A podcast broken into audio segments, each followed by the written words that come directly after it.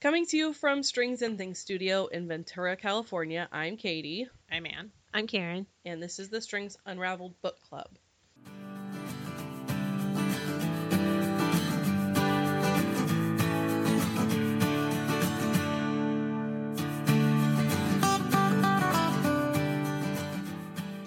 Um, welcome to November.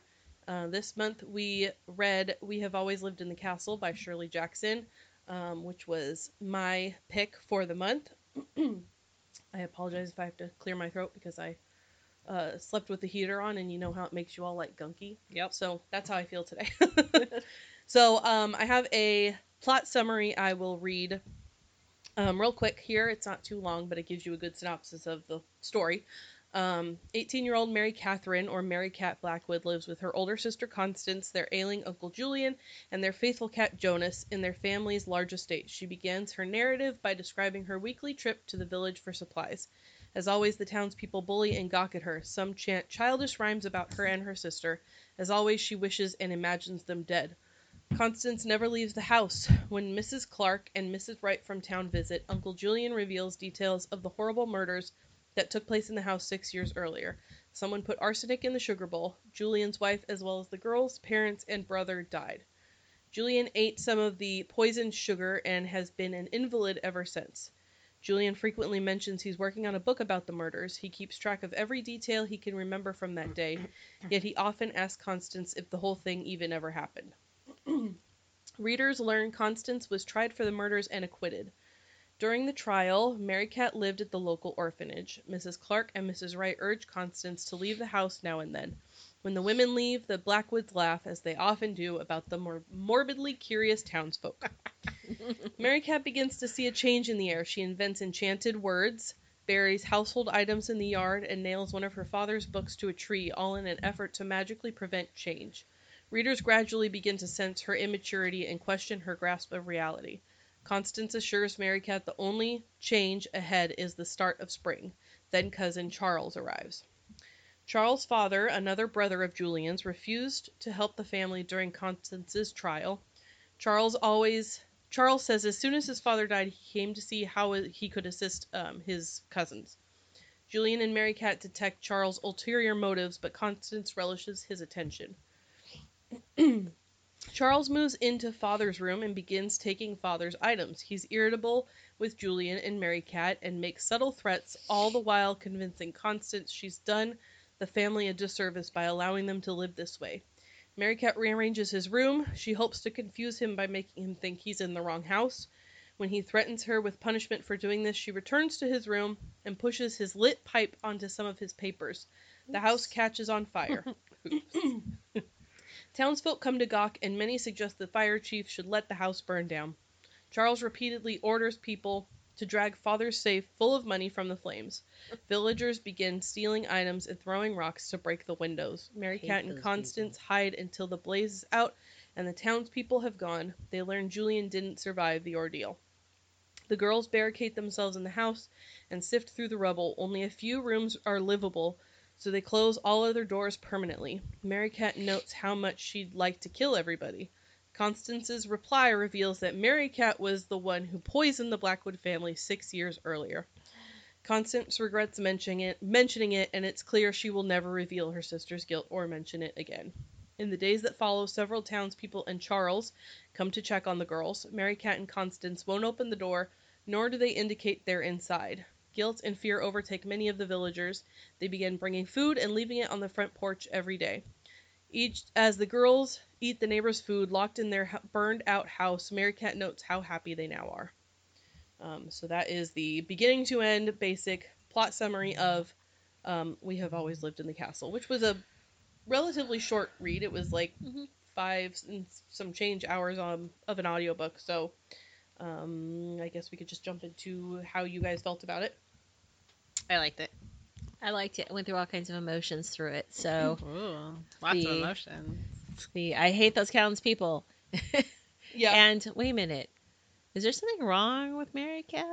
and wait a minute, maybe whoa, I don't think she's all there. Yeah, There's there's something you- wrong with one of them, and you're not quite sure. And then who there's, it is like- yeah. for It's the majority of it. I mean, There's- you know, Uncle Julian's kind of off, but that explains because he's got brain damage from the poisoning. So Yeah. okay, but after a while, at first you feel I felt really sorry for her, and then I'm like, oh wait, she's not all there. But I still feel sorry for her, and I do understand why she wants them dead, because you know they're horrible, horrible people. Right. Because at the beginning, you sort of think Mary Cat is a normal person ish. You know, I wasn't quite sure how old was she was throughout some of It- it because at some point I like I never got the sense that she was 18. It's interesting because it's in the first line because I had the Yeah. It same, is, I had but exactly the same but, feeling. but her thought process Yeah, is she doesn't stunted. act She's like stuck- absolutely stunted. in time. She's like in Amber as Yeah. the 12 year old of Yep. that night Right. because her her in her storytelling makes sense for a 12 year old Mhm. but certainly not for an 18 year old young Mhm. lady um Yeah, and the way she interacts with people and her sister, it's like, you don't think you're 18 years Yeah. old. You don't seem like you're 18 years old. so But- much mental health and brain health to Mhm. unpack in that Oh, like yeah. agoraphobia trauma responses Right. um Like, I is you she kind a of think, sociopath you kind of think she's Mary the responsible one because she has to take care of her sister, but this is from her perspective. Well, you start. I started to wonder a little bit in because like Mary Cat is clearly like competing with Charles for Her sister's Constance's affection. um, attention, and so is Mary Cat just another like abuser in a way? right. You know, was one of well, the it wondering. turns out, uh, yeah. well, she's a murderer, but okay. So I did not get the subtext from the book, Uh huh. but I was working on stuff here late last night, so I watched the movie. Did I also anybody? watched there was a movie. Okay. Yeah, Oh, there's okay. a movie It's from I gotta watch it. 2018. Yeah, it was pretty good. Yeah, It has a Ta- different Taissa- ending. Yeah,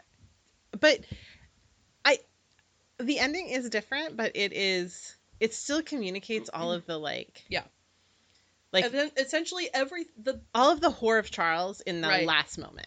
the the bu- the movie does a really great job. Like a lot of the um, like narration in the um, all the lines are pretty much word for word from the book, but at the Mhm. very end, Charles comes to check on the sisters, like he does in the book, but he actually makes his way into the house. So Mary Cat ends up smashing his head open with a uh, snow globe Yeah. and killing Oh, him wow, brutally, Okay. and then they're happy. Splat. Yeah, Yeah. it was it was pretty satisfying because he's very Okay. evil. It balances. Yeah, he kind of did got he has it Well, coming. But I was wondering if there wasn't going to be like a a sharp turn of revelation where because point of view is so important. Uh huh. So we're so strictly in Mary Cat's point of view, like she's telling Charles like he's fixated on money and material goods. Uh huh. But are we gonna get this a twist where he's really there to give a healthy You kind of think he might be actually there to help a little bit, Yeah. but then you learn. No, he's just Well, another no, user. no in the Yeah. book I kind of got I at first it starts like he's Right. in the very very beginning he starts like he's there to help him and he No, wished I that always felt like he was a slime ball. But Yeah. very, very quickly, his character, as he moves in and takes over, and Yeah. But I don't trust Mary Cat because it like the revelation that she Right. poisoned everybody was not. Whoa! Whoa. You've been gruesomely describing to us at every turn how you would murder and How poison you want to everyone. people, yeah. Everyone except Constance. And you can't figure out why Constance would do that, and you're like, Yeah. I can't. I don't know why. You never get any hint as to why Constance would murder No. her family. no, but you get the sense that I, d- I figured she was covering for somebody. I just didn't Well, know yeah. what because she is such a kind, self-sacrificing didn't- person. I mean, the sugar bowl. Her immediately washing the sugar bowl was like, oh, that is a point of Yeah. curiosity. It's a little suspicious. Um, but I still didn't take that as covering for somebody. Mary, it, like Constance has such little agency. uh huh. I figured there'd be a bigger story Yeah. of Right. somebody from the outside, the villainous townspeople, 'Cause she's- a 'cause she's- business dealing gone wrong. Because she's always serving someone. She's either a servant to the uncle or to Mary Cat or to now Charles. Yeah. There's uh, some interesting nuance added in the film yeah, that's where I was going. Where can there. one see this film? on Netflix. Yes. Okay. Super Um, easy. Yeah, it was it was and it's like 90 minutes long. Yeah, it's it was- a good easy movie to watch. Um Tight and concise.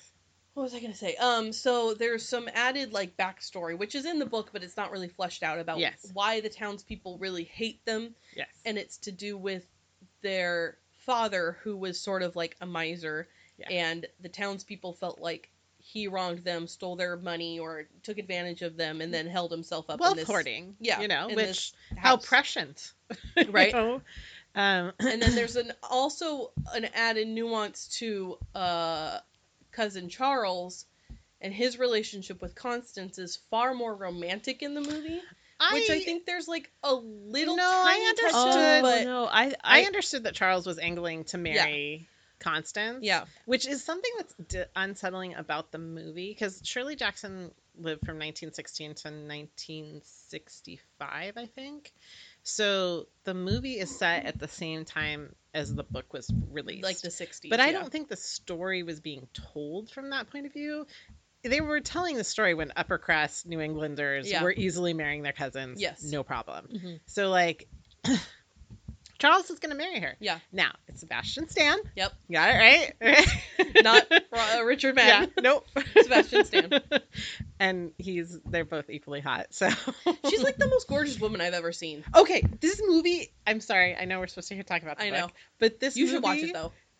I will be so- watching it while I t- so tonight. Perfectly cast. Yes. Taissa Farm Farm The- Farmiga, Yep.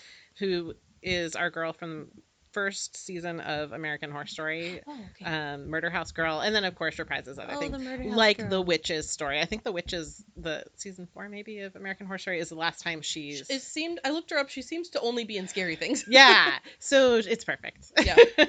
Um, Uh, Alexandra she's so perfect. Daddario. I'm not entirely She's sure how to say it. one, She's yeah. the most beautiful woman I've ever she seen She was movie. in White Lotus, which I actually Uh huh. hated, Uh huh. but still the acting in White Lotus was impeccable. She plays a very similar character of the now though. Mm. She's married to a spoiled, um, very wealthy only child, and they're on their honeymoon, and Uh-huh. she has no agency, which is you know their their vignettes part of the story. But she is gorgeous. Yeah. she is delicate. Yep. she is perfect. Yeah, and it was very well cast. Uncle Julian as um Oh, Crispin Glover. loved it so It much. was he was really good. So Okay, I'm is excited. not how I pictured Uncle No. Julian. But as But soon he as he great. was, it was like, well, duh, the age works because Yeah. he's But in Probably my around mind, Uncle Julian is like an really old, man. and decrepit. But if you think about the timing, No, I know. I don't think- the right age. I don't think he was that old, but like an old man. I Oh, didn't okay. think of him as an old man, but I thought you of him think of him who was way. a who's prematurely aged by ah, illness. yeah. yes, yeah, It was very uh, good. so perfect. Um, it really made the book come to life. But the Yes. nuance you have not touched on okay. is in the movie. They it's so illustrated. They don't use any different dialog Mhm. any different exposition. Um, Uh-huh. um, Yeah. And Merricat yeah, was d- protecting her sister and herself yeah. from her father. And that's what they were fighting about. Mm. So there is a because they assign to Jim the chief of the Uh-huh. firefighters. Oh, yeah, yeah, yeah. they yeah, say yeah. that he was in love with um, Constance and that the father denied his propo- his um, proposal of Yeah. marriage, and and then the way the scene plays out, where Constance says to everyone watching, "Oh, like you did with the others," Mhm. That it's so to me, Yeah. very clear that there's a suggestion of abuse of whatever kind. Mm-hmm. Mhm.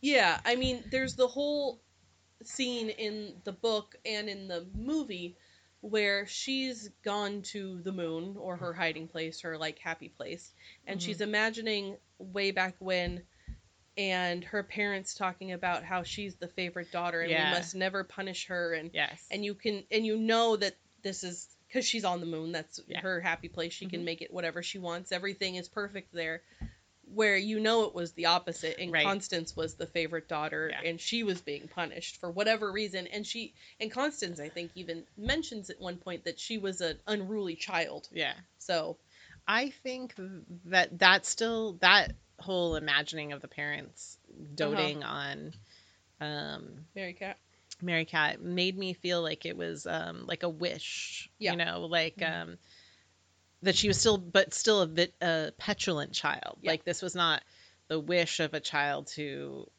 feels remorse for the No. Oh, deeds no, she no. Oh no no no no. or had any like redeeming motive. Yeah, like no. the way the movie framed it, at least there's some some kind of redeeming motive. yeah, hmm yeah, not so and then much. she completely takes care of Sebastian Stan. Yep. um, so I have some questions here from a website called inkishkingdoms.com Okay. that I thought were pretty good. Um, I don't know how I stumbled across them, but um, the first question is about patriarchy um, and how it's portrayed in the book. Um, so I was reading some other review of this book that mentioned how the juxtaposition between men and women in this book, and the men in the book, with the exception of uh, Uncle Julian, are um, like her father, her uncle. They're all very like uh, square and you know to the point, and the women are more. I mean, one of them is uh, is pretty much a witch. Constance is Mhm. much more maternal and domestic, and um, she's following into this sort of line that was set before her of all the other Blackwood women. And there's a lot of talk about the Blackwood Oh. women that came before them and stuff like Yeah. that. Um, Jars and jars. yeah, um, jars of food, and um, I think the whole point about bringing up the patriarchy is that it was easy enough for Charles to come in and take And over with the in. with Yeah. the intention of like you need help i am here now i will help you look i've come to save you I'm the man. yeah and be- i mean to be fair Yeah. they did need help but yeah, Yeah. but they didn't need him to take over. yeah i mean they needed the kind of help that i felt like um what's his name or mrs clark was trying to yeah, give that's the right kind of help, but yeah. that's woman to woman. yeah you know? exactly And also, I mean, she was.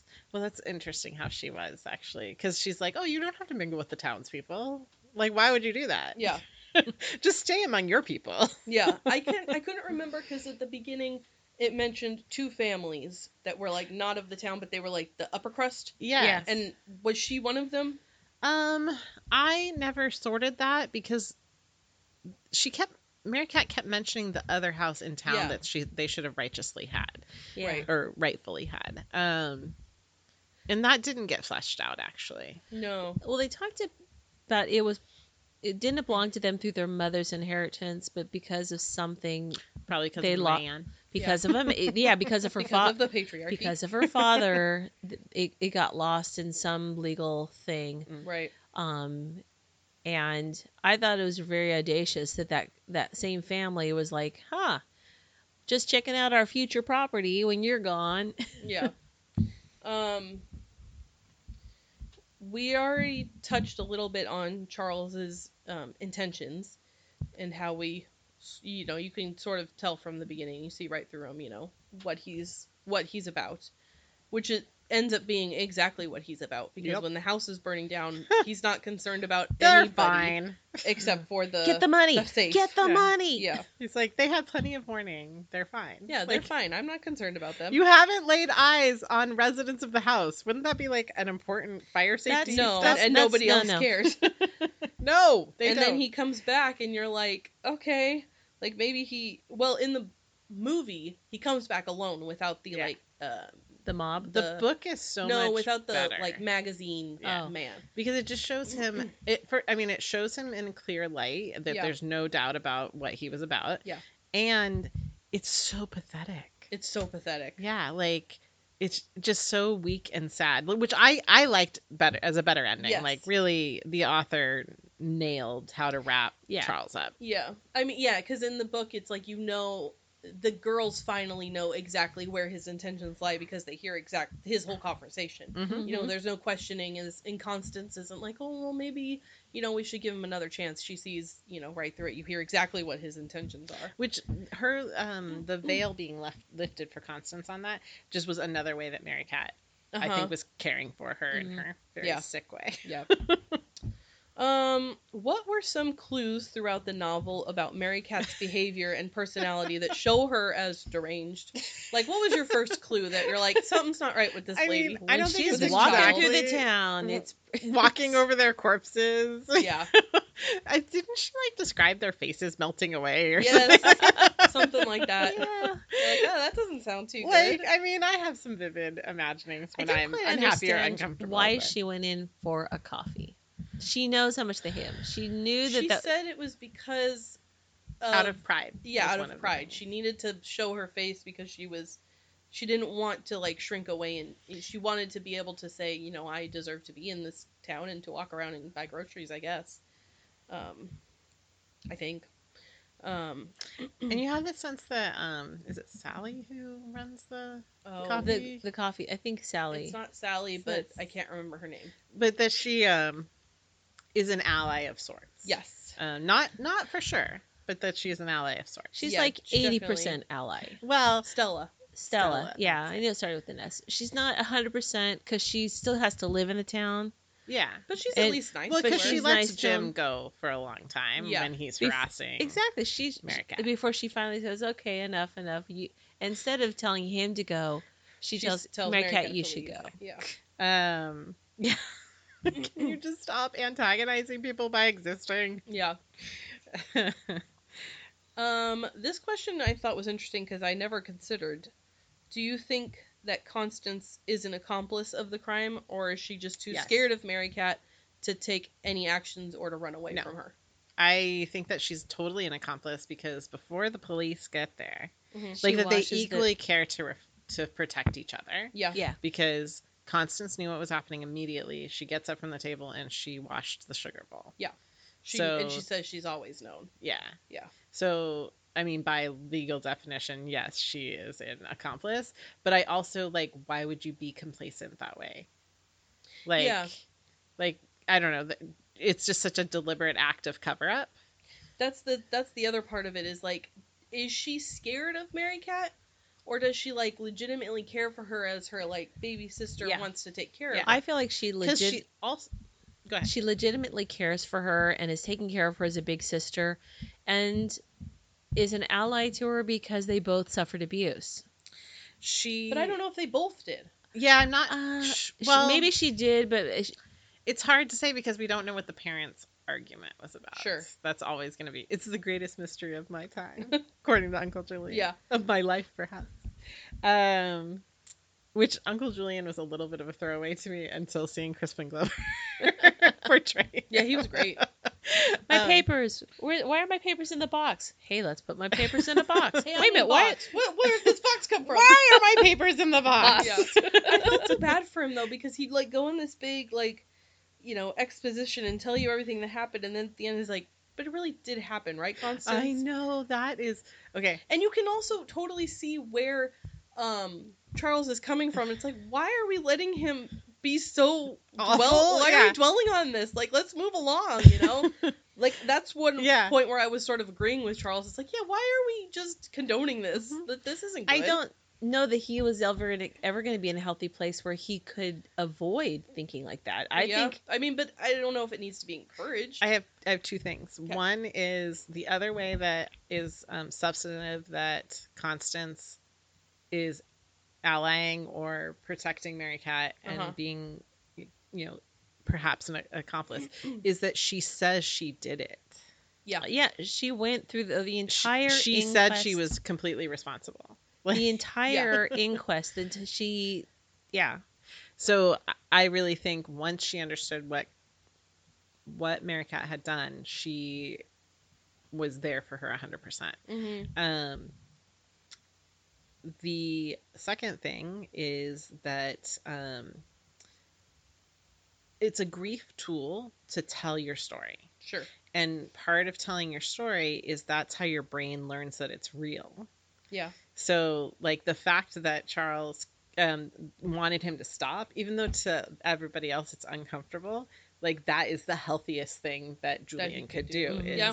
Talk about it. to keep telling his story as much i mean who knows how much diminished capacity he like truly had because Right. of the injury from being poisoned um yeah So Um, who all was poisoned? I know the mother, the father, but mother, some father, point- a little brother and i think there I was thought- I one thought- more I thought- sister No. no, I thought Constance was either married or engaged or something. That there was someone there for Constance that also died. No. No? the- Julian's wife and then Mary Cat and Julian's wife, yeah. Constance's bro- younger brother and their parents. Thomas. Okay. So four people And she, I mean, she tried to kill all of them except, Except Constance. Constance. Yeah. because she knew Constance didn't, Doesn't Take sugar. And she was in her room, so she knew she would not have access to the sugar. Yep.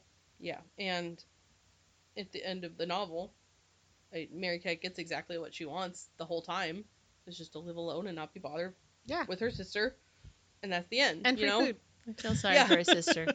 Oh yeah, you feel terrible for Constance throughout the book for a lot of different reasons. Yeah. the beginning, you feel bad because you're like, oh, this poor person is so agoraphobic and she yeah. can't leave the house, and then oh, I feel bad for her because she's being manipulated by this man, and and then you feel bad at the end because she's a prisoner of her sister and can't do anything, you know. But she's, I think she's totally At off her rocker at the end. No, at the end, I think she has the most like agency. I think she's totally gone at the end. Broken. I think she's broken. just like, yep, this this is my life now. She's not gonna try to do anything different. She's like, okay, I guess this, you know.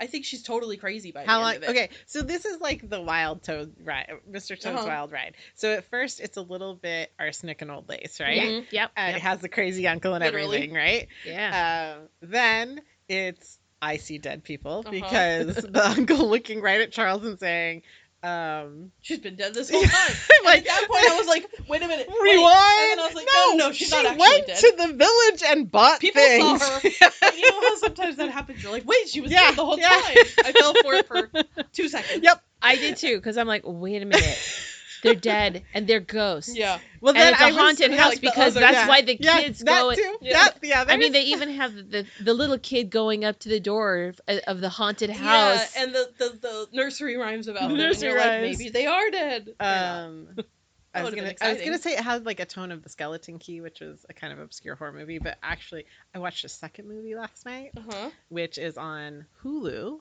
In 2020, they came out with a um, biography movie of Shirley Jackson, Oh. Starring Elisabeth Moss, Ooh. who is, I think, one of the greatest actresses of our time.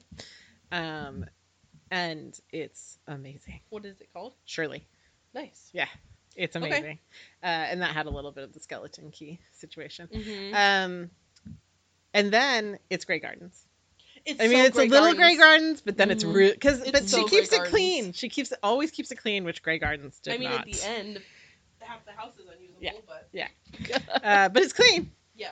No, I love Grey Gardens, so I was like waiting for that sort of motif to come into play because Yeah. by by the description of the novel before I had read it, I was like, this sounds a lot like a Grey Gardens kind of deal. But Uh, Um, yeah, it's so good.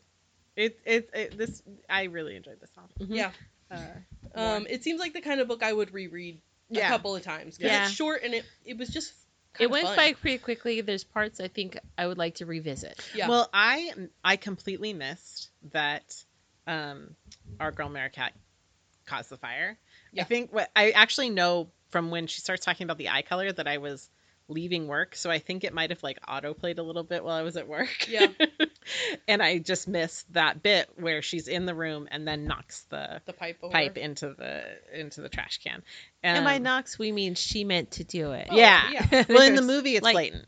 Yeah, I think she Oh lights a match. no, I'm pretty. I'm pretty Yeah, sure in the book it's blatant too. It's the oops. But well, I didn't. I didn't hear that, and so Oh. I thought maybe it was like, "Oh, see, Charles, you're so great and helpful." Yeah, I mean, he did leave his pipe smoldering. and he was.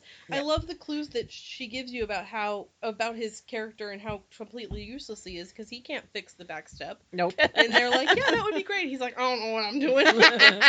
yeah, I'll be a handyman for you. yeah, no, Uh, wink, mhm, wink. Yep. Or Um, here, just put your money in my wallet. I'll go. yeah, exactly. Or like, even that guy like, I, they wouldn't pay me. Well, it's because you didn't fix it. Yeah, we're not going to pay someone.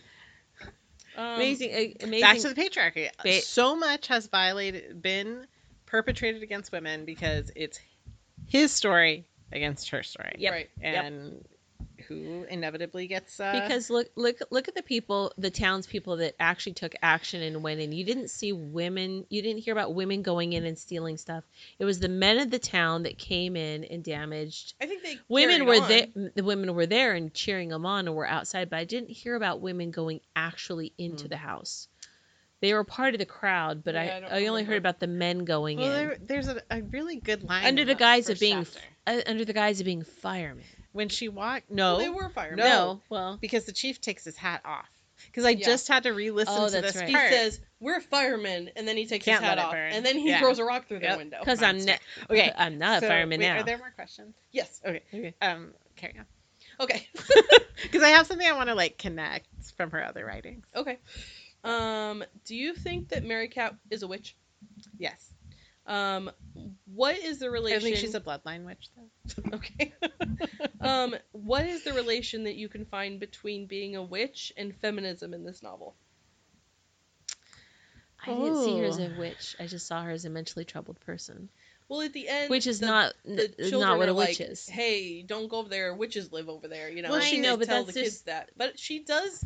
She's actively She- doing magic that she can believe, like she believes is gonna work. I I know in her brain she does these things, but I don't actually think that they are real magic. But that's me because I don't necessarily believe in that. But I do believe that um, oftentimes people in the town label women. Here's a patriarchy thing. They label women who are difficult or who do not follow the social norms as witches. Yeah, Yeah, but, But Mary like- is actively. Yeah. She's like, I Yeah, have my she's trying to magic do words. hexes, yeah. I. But I took that as like the, what a child does sometimes. What is the opposite? I don't. Was this in the book? What is the opposite of a Oh, a spell that works or something? Yeah. And, she's and she comes up with like it's a curse. yeah. The Um, opposite of a spell is a curse or something like yeah. that. Um, I don't remember that being in the book, but it was so well done in the movie. I sort of conflate the two at some Yeah, points they're- because I finished the book and watched the movie that same day. Also, it's um really wonderful when you get the treat of a movie that is holds its source material so yeah They don't in change such honor. You know, Right. like right. Well, all I'm they did was watch it. streamline the storytelling.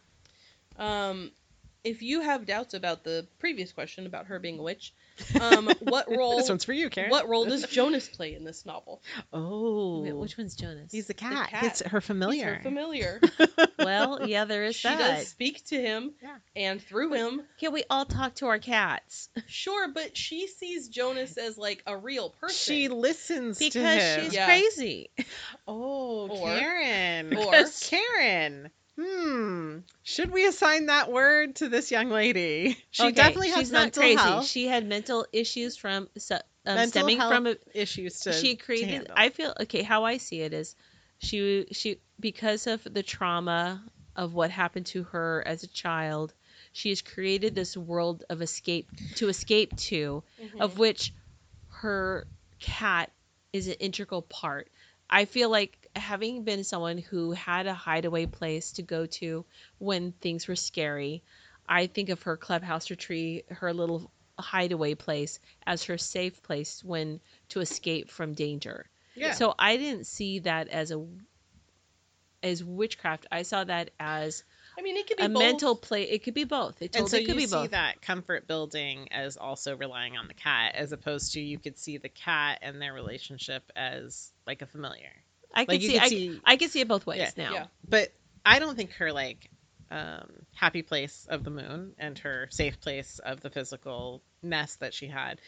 That those are those are like comfort child child seeking comfort Mhm. Uh-huh. because she is definitely like stagnant at 12 years Oh, old.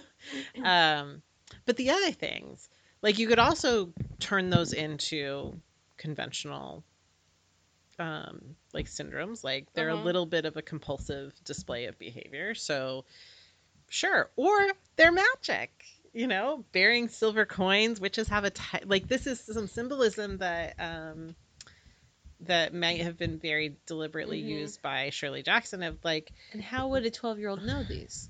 I guess because she's, she's, an avid reader. an She avid she has a magic true. book. Like That's she true. has books of That's true. spells that she has taken There- from the library. the other thing about it is that witchcraft doesn't necessarily mean magic. Yeah. So she could be practicing That's witchcraft absolutely right. even if her magic isn't technically some Magic. metaphorical, Yeah. you know, magic thing. Yeah. You know, she's doing these protections and these mantras and these you know all of these different things that she finds comfort in and, and is helping her you know regardless of whether or not it's actually like a metaphysical magic kind of thing Yeah, that's it's a still really good point. witchcraft Okay. Technically i mean it could be that's why i'm thinking it could be both things Yeah, I mean it's so artfully done. It, its point of view is so important in this uh-huh like really interpretation. Well, Um, because I think, I think her way of, of practicing witchcraft is not this in the same view that the villagers think of her as a little witch. She's no, not, at all. children. You're right. Like both both The- positive side of um how a witch, you know, um crafts her world Mm-hmm. and the angry I'm calling you this as a The angry villagers. Yeah. Literally, they were Literally. the trope of the angry villagers. Yeah. Okay, so Yeah. did anybody pause and like read or listen to the lottery after? Mm-mm. Which I read in high school, and there's a movie about. There's a movie. I think it's a. I think it's a 1996 movie, but I didn't look at it very carefully because I also came across a movie short. Um, so the lottery is something that if you haven't experienced, you should just read. But it is basically about like mob mentality Mhm. and how a mob just without any clear reason to an outside observer does can do the most heinous horrifying things Yeah. like crash down someone's home Yeah. and shirley jackson just illustrates that so beautifully in this this book but the lottery is what she's like most famous for and i i'm a little jealous that you guys are if you go looking for it haven't read it before because Uh-huh. It's wonderful to come into it not knowing exactly what it is Yeah, I which don't is know why i'm about right now talking about it as vaguely as i can okay Cool. because while I was listening to it today, I found like a 15 minute reading of it on Mhm. YouTube, uh-huh. um, 17 minutes and 18 seconds actually. But I'm like, "Ah, I know where this is going, yeah man. well i'll have to listen to it Uh, but Shirley Jackson just she nails like especially in the way she talks about the um, the villagers that um, Merricat can like see and fixate on their faces. Yeah. Like the strongest, worst, distinctive villains. Mhm. And then how the rest of them just have these gray They're shapeless like a blur. faces. Yeah. Yeah. yeah it's Um, true And how they're just like a mush of negativity to her. yeah I think of like the people at the grocery store are just like these vague, like you said, mushes. They're not. They're like I don't know. Whereas the the worst bullies, oh, they blaze clear and bright. Yeah. Um, so if Merricat's symbol of female empowerment is her um, magic or her witchcraft or whatever you want to call it, um, what is Constance's symbol of female empowerment? Oh, domesticity and nurture. Mhm. Food. Food is precious to her. Food. Yeah.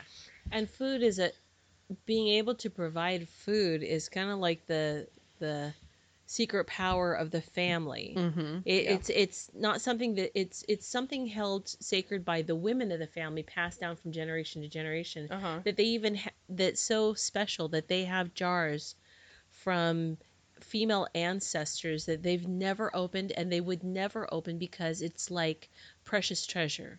I don't think this one was in the book, but I think this is how the movie illustrated that.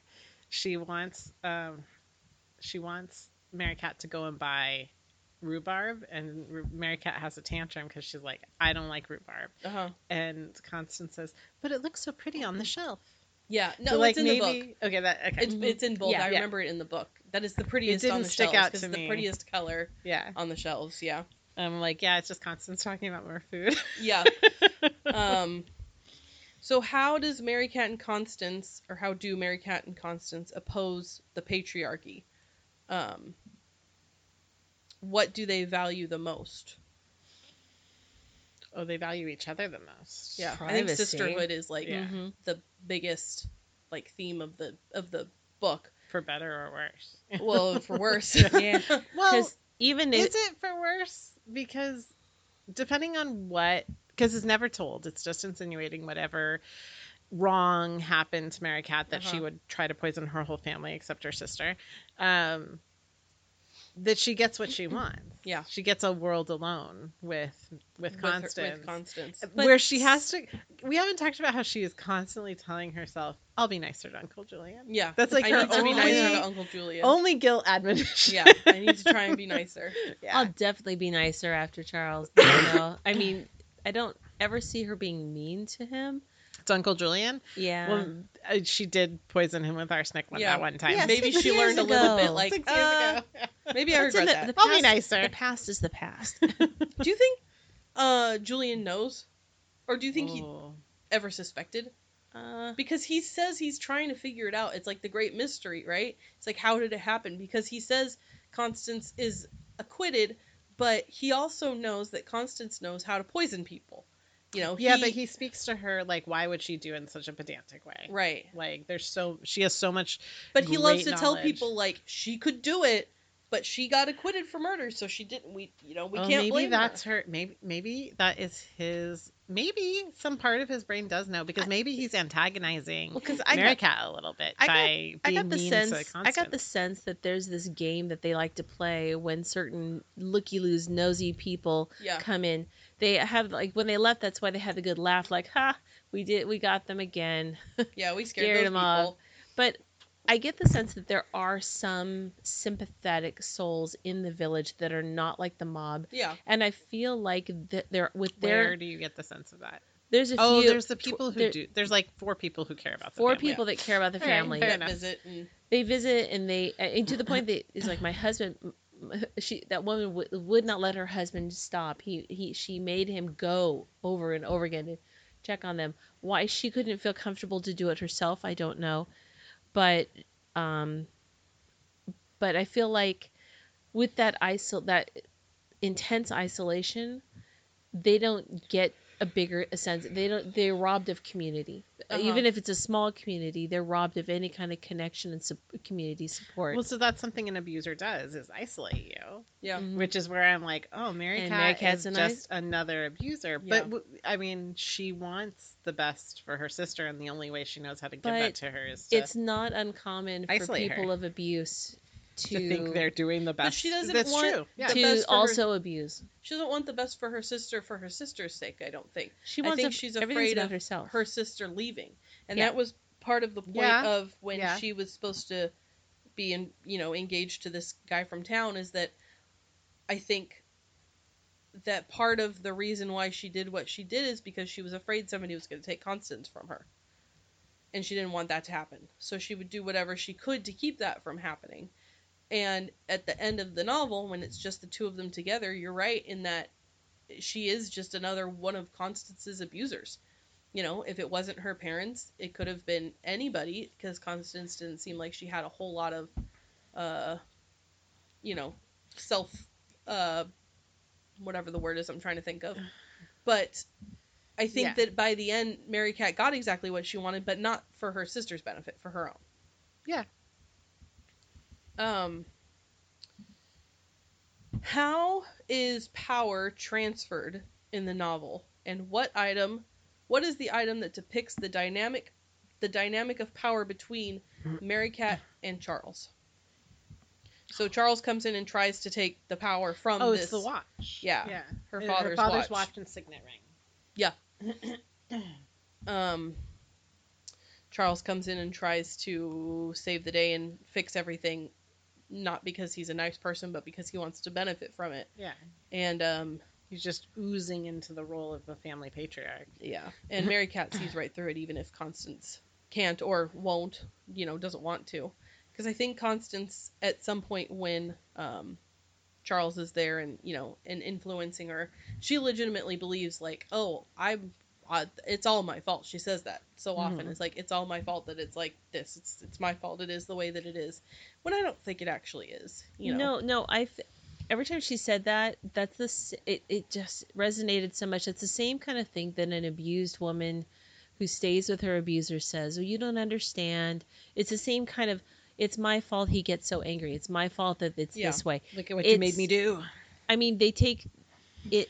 It's a way of stopping a tense conversation by just saying it's my fault. Yeah. So to stop the to stop the conversation, just to to just take the blame. To be done with it. to be done. Yeah. So it's that's how I took it. Is she was taking that because so much has happened that she took the burden of. It's become her second nature for her. It's just her Mhm. habit, her way to autom- to, her default to take the burden. Yeah, it's a role that she falls into relatively easily because I think that's just her way of coping with it. Um, that is the end of my list of questions for this book. So, is there any other points that we didn't touch on that you want to delve into a little bit more, or um, any other last thoughts about it? I, I mean, I, I enjoyed it. Do you think I'm just because I'm listening to you guys talk about Merricat and Uh-huh. like by the end of the mm, book, I felt like kind of softened towards Merricat. And it sounds like you guys view her even more Worse. villainous. Yeah, Mm-hmm. I, I, I mean, I feel for her as a child, a literal child. I mean, not really because she's 18, but is But she? she's yeah, I But feel she's her as diminished capacity. right as being able to deal with whatever she's going through at 12 years old, basically. You know that she Mhm. has to cope with all this, and she's also like the. At the beginning of the novel, she's portrayed as like the responsible one. She has to go to town. She has to take care of her sister. So at the beginning, I'm soft towards her, and I'm like, oh, I feel bad. Her sister needs her help. She's young. She has to care for her, and but by the end, I'm like, I think she knows exactly what she's doing and Mhm. why she did it, and has no remorse for doing so. I don't Yeah. think she has any remorse at Well, all. she, No. she, I mean, the closest we get to seeing her have remorse is, I definitely at the by the end of the book, and they end up living that way. That it's just Merricat being like, "See, Yeah. this is how it was gonna end up." I don't know if I see her as a villain, but I definitely don't feel bad for her. I feel bad for Constance. Mm. Yeah. I like that it all worked out, and I get dinner served every.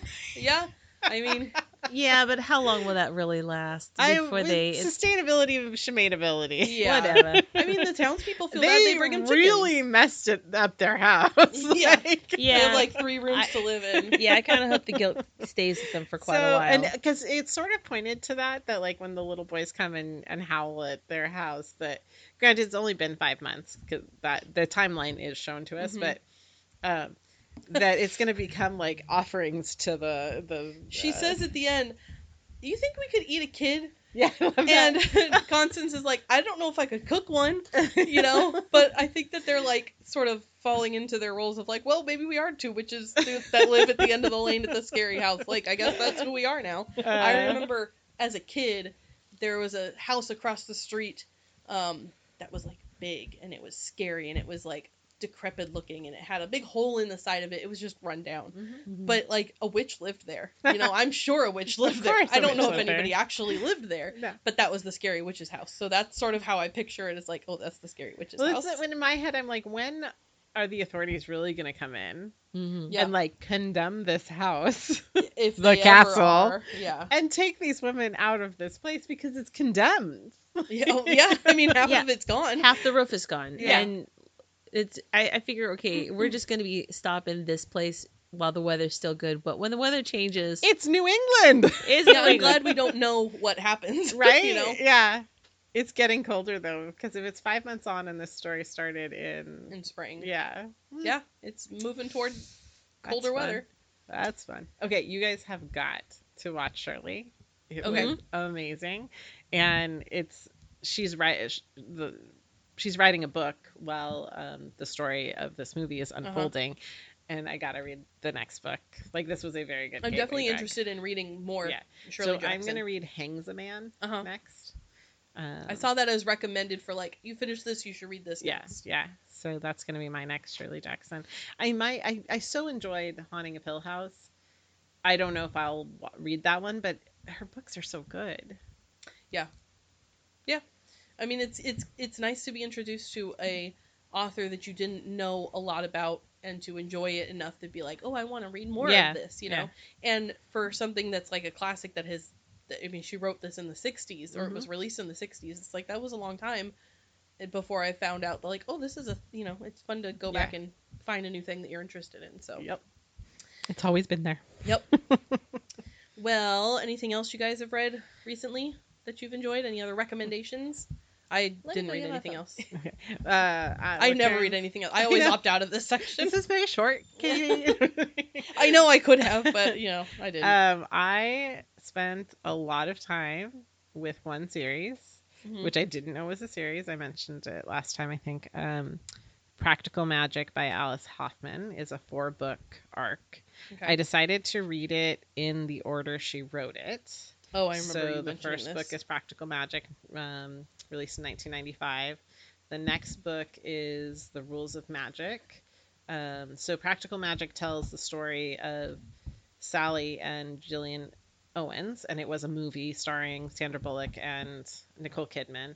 Um, and they're orphaned young, and they're raised by their two witchy aunts in um, in it's not they're not in Salem, but they're just outside of Salem. Mhm. Um, and it's just this beautiful, heartrending story mm-hmm. of like how our you grow up to be this person you think you need to be and all these life tragedies happen along the way and intense love unconditional love no matter what mm-hmm. heartache and horror your you know beloved family member brings you standing by them and oh it's so good. And then the next one is a story of the ants when they're young oh. set in the 1950s and 60s to right up all the way until it meets up with the first book and, Mhm. and the girls are orphaned the next book is a pre prequel to like the primogenitor um, Owens woman who came from Essex, the first Essex County in England. So that's set in the 1680s and 90s. And then um, the fourth book comes all the way back around to the two youngest Owen sisters who from the first book, and they're in their 20s, starting out in their love lives. And the thing that the books all revolve around is that Maria Owens, the first Owens woman in the U.S., um, cursed the family in love. Mhm. And um, and then it uh, just all four of those books circle around Mm. the curse of, of the Owens family. It's so much magic, so much like witch fol- folklore, and so much like family and complexity of families and complexity of love. Mhm. I I was overwhelmed by it. So good, Nice. so good. and that's it. I mean, I think it was like 50 hours of audiobook. So That's a lot. That's Oh, wow. all. That's all. That's That's all. I listened to five hours of audiobook this month. Oh, and then I did this. Yeah. Which I was grateful for being short because I didn't want to interrupt my like spell of the Yeah. Owens family. Did I talk about the Sundown Motel last time? Uh, it doesn't sound familiar. Okay, so the Sundown Motel by Simone St. James, and um, it's about this girl who takes those. She's in. She's su- got this super stressful time in college, and she just takes an, a break, um, and goes off to find out the mystery of whatever happened to her aunt, who she never knew, but but her mother had talked about briefly, but then something happened. They never talked about her ever again. She just sort of mysteriously disappeared. And she ends up taking this job at the same place where her aunt was. And there's there's mystery and there's supernatural and there's ghosts because the Sundown Motel is haunted. And, but you find out why and what what the ghost is trying to tell someone who anyone who will listen by making all the sign all the lights and the signs go off and everything and doors slamming and opening on it and chill and so many people have died at this place and they're all haunting including a little boy who died in the pool um and he and he keeps going can we play Creepy. um, yeah, there's cre- a perfect amount of creepy. Um, I also read The Final Girl Support Group by Grady Hendrix, which is really, really good.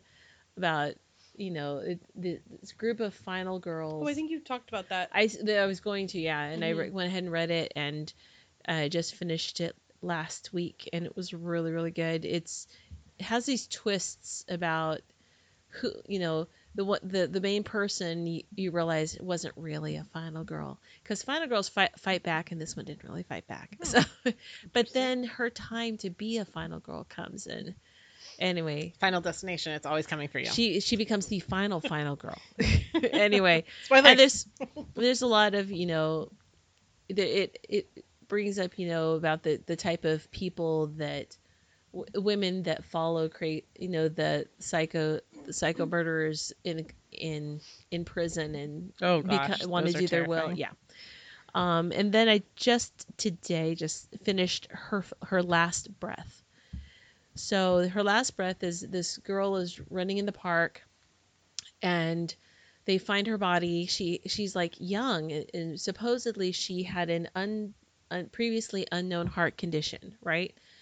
But then she some the at at the right after the funeral, her sister, who's kind of been estranged from her and her father because of stuff that happened in their youth but she is still involved with her her married fa- you know her sisters and her sister's married family. Anyway she gets a text message from her sister who a week later after her death. Not a text but like a like an email with attachments and everything. And so she tries to find out and realize and her sister says if you get this i'm already dead and i didn't it wasn't an accident and theo killed me and theo killed me because he killed like he killed his first wife. And nobody knew he had a first wife. Oh. But you- anyway you go along and you find out Dun dun dun. he has no memory of whatever happened. He only was told that he killed Well, don't His give too first- much away. wife but he maybe he did maybe he didn't and you don't know. I do but i won't tell. Anyway it's really really really, really good called her last breath and it's a good audio too. So Cool. So i didn't even total up the hours i have started cloud cuckoo land um, but i took a break of that so i could finish these other work on these other books So, those anyway. all sound good. The last breath sounds really interesting. That's a really good one. I had that was one of those that was like free. It'd be first month reads where you get it free, and then I went ahead and downloaded the um, audio, paid for the audiobook, or Mhm. used my credit for the audiobook, and that was really. I definitely recommend that one. Cool. Um, and gets to pick our next book. So, what are we gonna read? We are going to read The Maidens by Alex Michaelides. Okay. Um, he previously, um, his first book was The, the Silent Patient. Oh, Did you either of you read that? Yes. I loved it. I don't know It what was that is. amazing. what's his name? Um, Alex. It's like it's Michael Ladies, so M I C H A E L I D E S. Um, and actually, I picked this just on the strength of his previous book, Uh huh. and other people who read this, who said it, it was amazing, um, who also liked his first book. Edward Fosca is a murderer. Of this, Mariana is certain, but Fosca is untouchable, a handsome and charismatic Greek tragedy professor at Cambridge University. Fosca is adored by staff and students alike, particularly by the member the members of a secret society of female students known as the Maidens.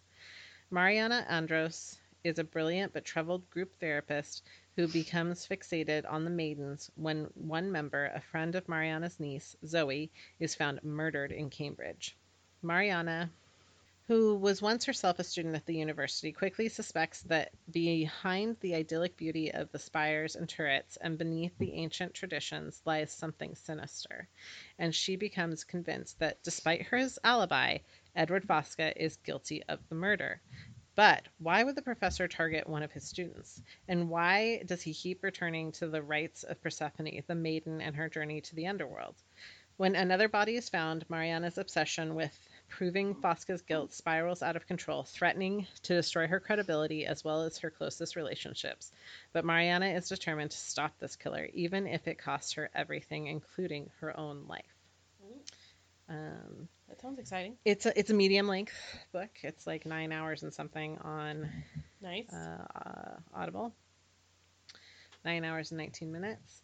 Um, the Silent Patient was an amazing book, so I Mhm. have very high hopes for this one. Okay. It's coming. It's coming across reviewed pretty well.